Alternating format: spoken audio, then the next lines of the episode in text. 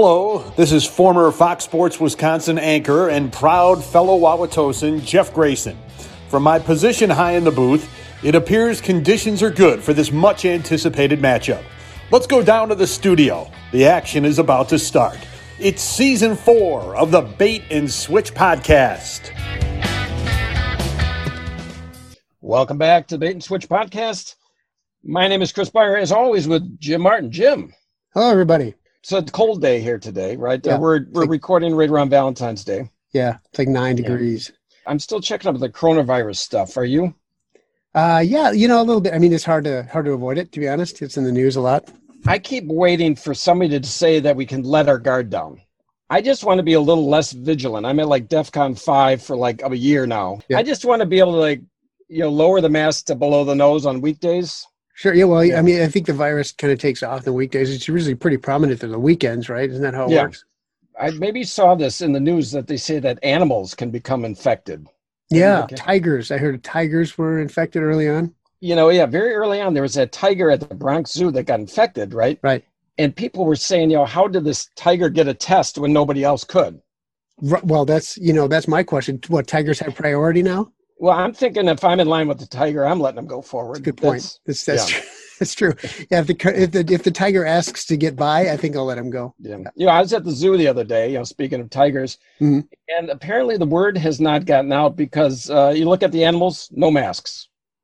Yeah, isn't that ridiculous? And they're clearly, I mean, you see them wrestling with each other, clearly within the six feet. You know, I noticed that the antelope, they didn't have masks, uh, face masks on, but I think they got herd immunity. Tonight's guest, we've got the band, the Mod Violets, and uh, this is the first time that I've had a family member on. You've had a family member on. You've had your I've had- wife. yep, a couple of and my wife and, and my kids, a whole family affair here for me. Yep. Yep. Oh. Well, my brother is in a band called the Mod Violets. His name is Brad Beyer. He's on drums. Hello, everybody. We got Mark Lontine on guitars and vocals. Hello, everyone. And then we got Mike Hartwig on guitars and vocals. How you doing? And then we got Russ Grobchek on bass. Hello, Russ. Hi, everybody. It's Good to be here. This is the most guests that we've had on our show ever, like at Yeah. one time. It's Yeah, so it's- here. So let's just start out with uh, the Mod Violets. We're in Milwaukee here. Uh, obviously, it's during the quarantine uh, time here now, and so people really aren't getting out and playing. But the band is is staying together, and I'm sure they're looking forward to getting out and playing. Uh, let's start with uh, Mark Lontine. Uh, Mark, uh, when do you guys see yourself playing live again? I would hope either like April, May, June. We are booked for a festival that I shall not name at this time because they wanted to keep it quiet, the lineup. Um, yeah, so hopefully that'll that'll happen. Have you guys been able to do anything at all during the pandemic? Like, uh, have you gotten together to, to, have you been able to practice or anything or do anything in the studio or any, anything at all? Yes, we've recorded some demos for our second album. Nice. just within the last month, we've really been making progress in the way of uh, uh, putting some tracks down, and uh, so hopefully we'll have that done sooner than later. Cool. Well, let's let's back up to the start here. I know that my brother uh, Brad, the drummer, is the most recent band member. Let's talk with uh, Mike here. Mike, tell us how the band got started and the different members that have been in it. Uh, Mark and I were in a band a long time ago. was that in the '90s? And I had not seen him in a while. The band split up, and I got married and had kids and stuff like that. And Mark, you know, had a had a son, and all kinds of stuff happened. We hadn't seen each other in probably about 10, 15 years. And then my brother ran into him. He said, "Hey, uh, should I pass your your phone number off?" And I he actually got Mark's, and I called him that night. Stuff how many like years ago was this? That was about what three years ago, I think. Okay. And I kind of said, "Hey, Mark, why don't we like do some recording?" And he said, "Yeah."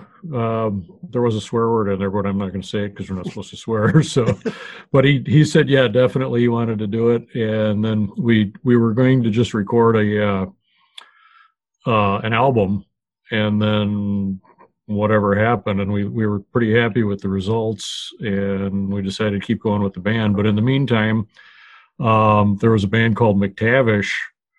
We, we actually we were all in it except Brad at different times, Mark was in it, and Mark knew Russ from being in there in that band, and then so he brought Russ in on bass, and we also had the drummer Terry uh, from McTavish on the recording, but he's a truck driver, so he couldn't do any live stuff. So when we decided to start doing live stuff, then we got we got a hold of Brad, and uh, that's how that happened. So Okay.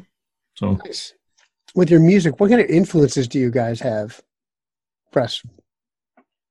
I think it's kind of like um, psychedelic, uh, Syd Barrett era, Pink Floyd, Byrds, things like that. But it, uh, with Mark and Mike's writing, it has uh, definitely a, a little inflection of the '80s in there. Jangle, like uh, the Byrds did, and uh, When I first listened to the album, the first thing that came to mind was early period REM. Yes, actually, we've heard that comparison quite often. You know, you're going to absorb and you're going to s- you're going to soak in your influences. You're going to soak in bands that you really respect.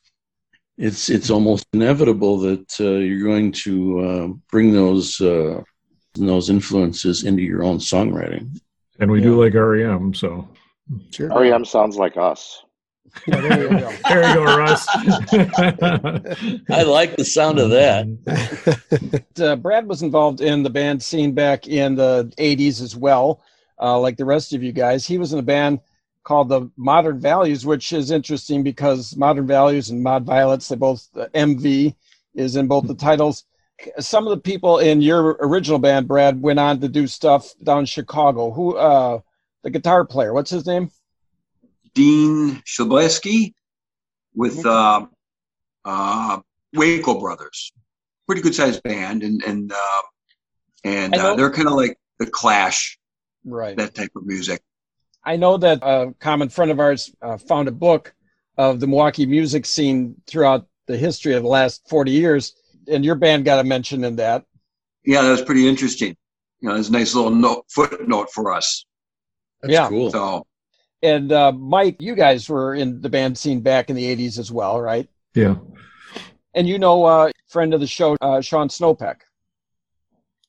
Yeah, he's actually a, a pretty good friend of Mark's.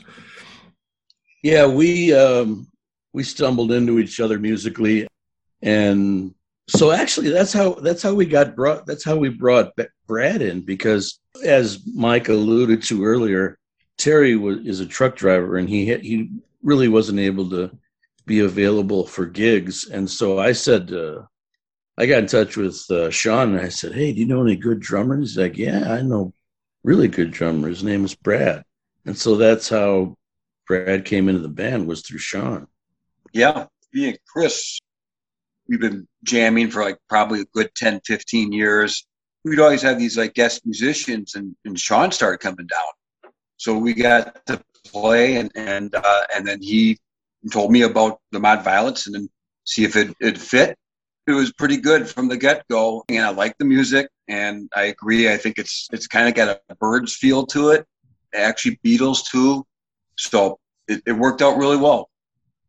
Russ, I know my brother Brad has had some different hearing issues, maybe related to music, maybe related to other things. Now, you guys are all musicians past the age of 50, we'll just say.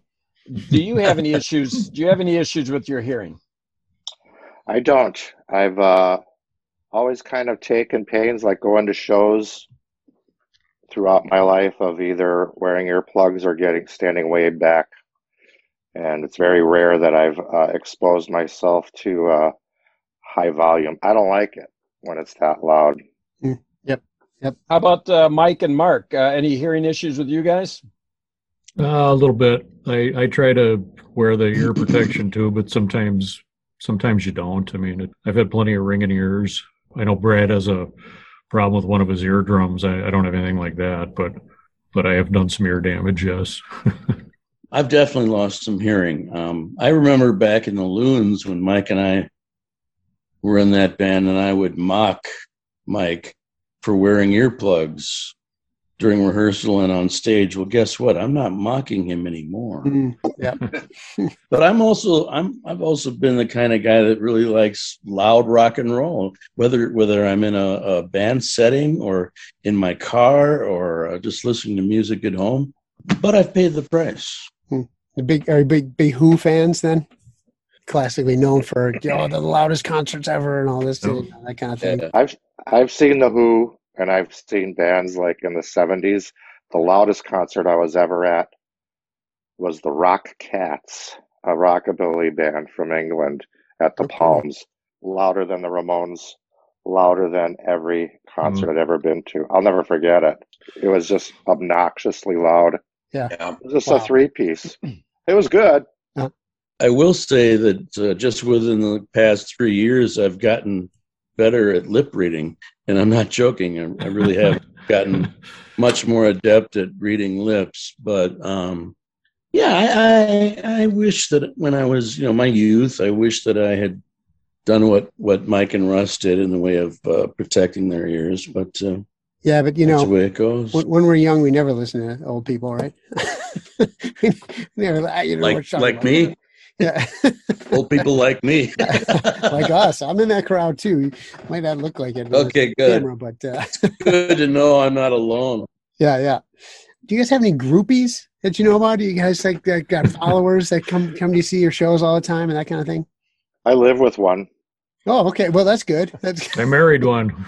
nice. Okay. There seems to be a um, a lot of fans that really enjoy us Mhm. for the uh, short time that we've been playing live. We had a gig outside of our house, a pop up gig, and it was like there was like a lot of people there, and it was like, are they groupies? No, but they danced. Yeah, there you go. Well, that's this was important. I don't particularly care for the term groupies. I really try to make a point of, of using the term fans. Mhm. Yeah. You know, we do we do have quite a few fans and we're very appreciative and very thankful for them. Yeah. Um, but I think I think groupies are for, for bands who are in their twenties who are making million dollars on every album. You know what I mean? Yep. Yeah, you're right, Mark. We don't have any of those people. Well, Brad, uh, we talked about how you guys, you know, started playing back in your teens and early 20s, and then do you get as big a charge out of playing in front of a live audience now as you did 30 years ago, or, or when you were, you know, a Yeah. Teenager? For Oh, sure. yeah. yeah. definitely. Absolutely. That's Mhm. what the the energy is so great. What about the idea of feeling relevant? Do you have to get past an ego issue where, again, you're not the classic 20 year old up there playing? No, not really. I think, you know, as long as the music is good. Last year we played at Linneman's and both you guys were there. If you noticed, there, there was some young people dancing, and I think if, if uh, people dig a, digging what you play, it's relevant then. you know i wish i wish people would not look at our age or look at our gray hair i mean look bb king he toured into his what 70s mid 70s And, uh, look at Mick Jagger. yeah yeah he's almost 80 fantastic renowned painters throughout history. You know they've painted some of their best work in their you know 60s 70s and 80s so i think that should apply for music. If you're still putting out high quality uh songs and your and, and and your your live performances are of a high quality then age should be irrelevant. Yeah, Age is is irrelevant, and it helps that we're really good looking anyway. Actually, I, I've watched the shows, and Russ is kind of the style guy of the band. Always has very interesting outfits. Is that something that you uh, make sure that you do when you get up there? It is. I think it's important. Rock and roll is half attitude, right, and half music. It's part theater, isn't it? Yeah. Russ has always been a great dresser uh, on stage for our gigs, and he's kind of opened my eyes to the uh, importance of that. Yeah. Ma- Mark and Mike, do you write the songs? Uh, me and Mike, sometimes we've, like, for instance, on our first album, Mike wrote some songs by himself. I wrote a couple songs by myself, but the rest have been collaborations between me and Mike. And then Russ, uh, the bass parts, all your invention. They're all me. And then uh, I, I when I'm recording, Michael some give me an idea on like I'm thinking that it has some this kind of feel, and then and then I ignore it and just do whatever I want to do. Not really, no, no. It's it's hel- it's helpful. It's it's a really good working relationship. I love it. So I was watching uh, Saturday Night Live this week, and I don't even remember the name of this woman who was on the show. She was their musical guest. And I don't remember who it was, but she decided that it was going to be cool to uh, when she got done playing, takes her guitar, starts smashing it against the monitor. I was just curious if you guys uh, have ever decided to say adopt something like that where you're smashing stuff. I, I've seen the Who do it and things Mhm. like that on the Smothers Brothers, Yeah. and I never really liked it. And it was just a discussion I was having with people, and I always say I never liked when people smashed a guitar. And then somebody sent me a picture of Paul Simonon from the Clash doing that classic pose from London Calling, and I was like, well, that's kind of cool. Yeah, right. Mike, Mike, Uh, yeah. That's what that. of course, I've heard uh, that a lot of those bands, the Who and whatnot, a lot of times they would smash their instruments at the very end of the show so that they could get out of there, right? Because if their instruments are smashed, the crowd would think, okay, we got to go home. They can't play anymore. Oh, really? Yeah. I saw that uh, Saturday Night Live show also, and I thought it was very contrived. Yeah, it was just funny to watch her because she's hitting this guitar, guitar, and it's not doing anything. And then finally, she just kind of gives up. It's like she's you know tired, and then she just kind of like drops it and kind of walks away. And it was stupid. The only time I ever saw a band expensive. that I thought was doing destruction the right way is that was the Plasmatics. Wendy O. Williams. Wendy O. Williams. I was there for that entire show and the aftermath top five show. They sawed a guitar in half, but it was just like a, a it was a prop. It wasn't like a guitar they were using. Okay. She might have done that just because maybe her her album was slipping in the charts and she thought or her people her people thought well you know you got to bring some attention to yourself we'll get that album back up to number 10 so smash your guitar i think Right. something like that is so contrived and Mhm. such crap Yeah. Brad, you uh, are not really able to smash anything, even if you wanted to. I, I do break my drumsticks. Do you ever toss them to the crowd as I, souvenirs? I, I do. I play with a lighter drumstick now. Back in my early days where my hearing was good, uh, I'd play with these tree trunk drumsticks. I'd be going through drum heads Uh-huh. every couple weeks. Uh, now I go with a longer stick and I get more action, but it breaks.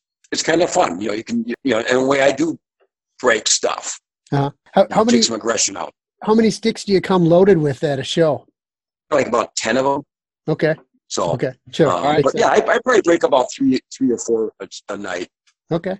We practice at my house, and uh, I use Brad's broken drumsticks to start fires uh, Tingling. at my fireplace. So Nice. Big fires. Let's see if I can stir up some controversy here before we wrap things up. We're almost done oh here. great What percentage of your live show should be covers? A lot of people want to do uh, originals. A lot of people want to do covers. Russ, what percentage should be covers? What would you say? Zero. Zero. All right, let's go to Mike. Mike. I'd say zero or maybe one. Oh, we, the ver- okay. we don't all right. we don't do a lot of covers. We do one once in a while, but we're Yeah. not- yeah. So you prefer to do all all originals? Yeah, I mean, I don't mind doing a cover once in a while, but yeah, maybe one or two in a set. Brad, what do you think? One, two, zero, three. What are you thinking? I'd say three, and do like one your your own way. Uh, like you see Bruce Springsteen or something like that. He'd do a he'd do a like a Rolling Stones cover, and and I thought, oh, that's the best song of the show. How about you, Mark?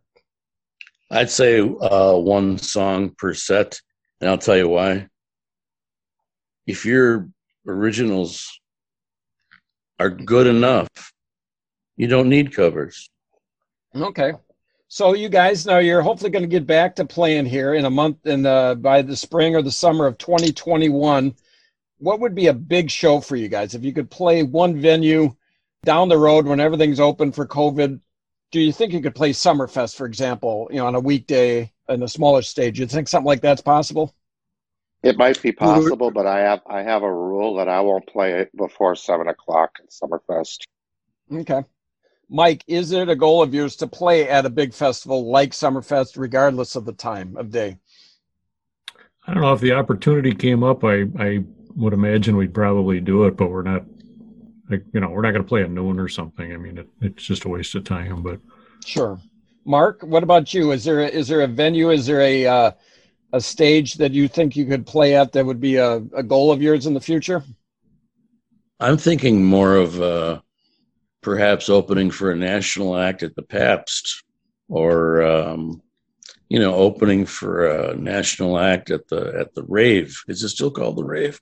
Mhm. It is. Yep. Russ doesn't want to play there before seven, and I understand that. And Mike says it's you know pointless to play at noon. So my my mind shifts over to the opening for a national act at uh, one of our local uh, theaters like the Pabst or uh, the Rave. Okay. Well, guys, we're going to wrap things up here tonight. We're going to end our podcast. We're going to play a song uh, as soon as we're done here. We're not sure which one it is. We'll pick it up between now and broadcast day. But I want to thank you for stopping by. Yeah. Thanks a lot, fellas. We really appreciate it. Thanks for having you. us. Yeah. I enjoyed it. Thank Thanks a you. lot, We guys. really appreciate it. Thank you so Yep. much. Thank you very much. Yeah, for sure. You know, hopefully this will be coming out about the time you guys are going to start playing out again because it's going to be a couple months down the road. Might might work out perfectly. That'd be awesome. Well, thank you and uh, good night. And like I said, we'll get this out here and and hope to see you guys live before too long. Thank you very much. Very much. All right, All thanks, Thanks guys. again. Here's December by the Mod Violets.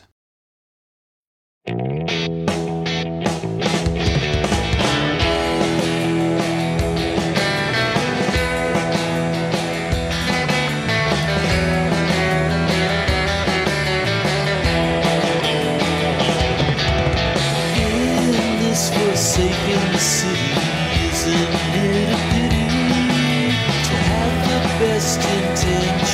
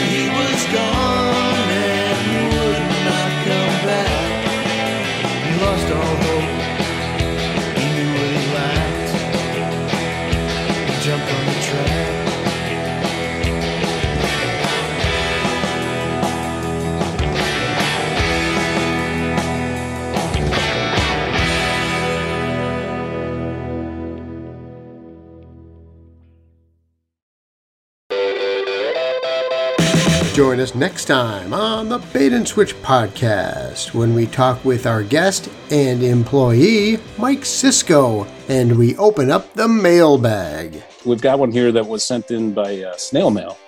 Okay. Uh, All right. This one, I- I'm not really sure I understand the question. Maybe you guys will. Sure. What is the voice to music volume ratio when overcasting the outro music at the initial point of entry versus the final exit point? I'm gonna let Jim take that one. Go ahead, Jim.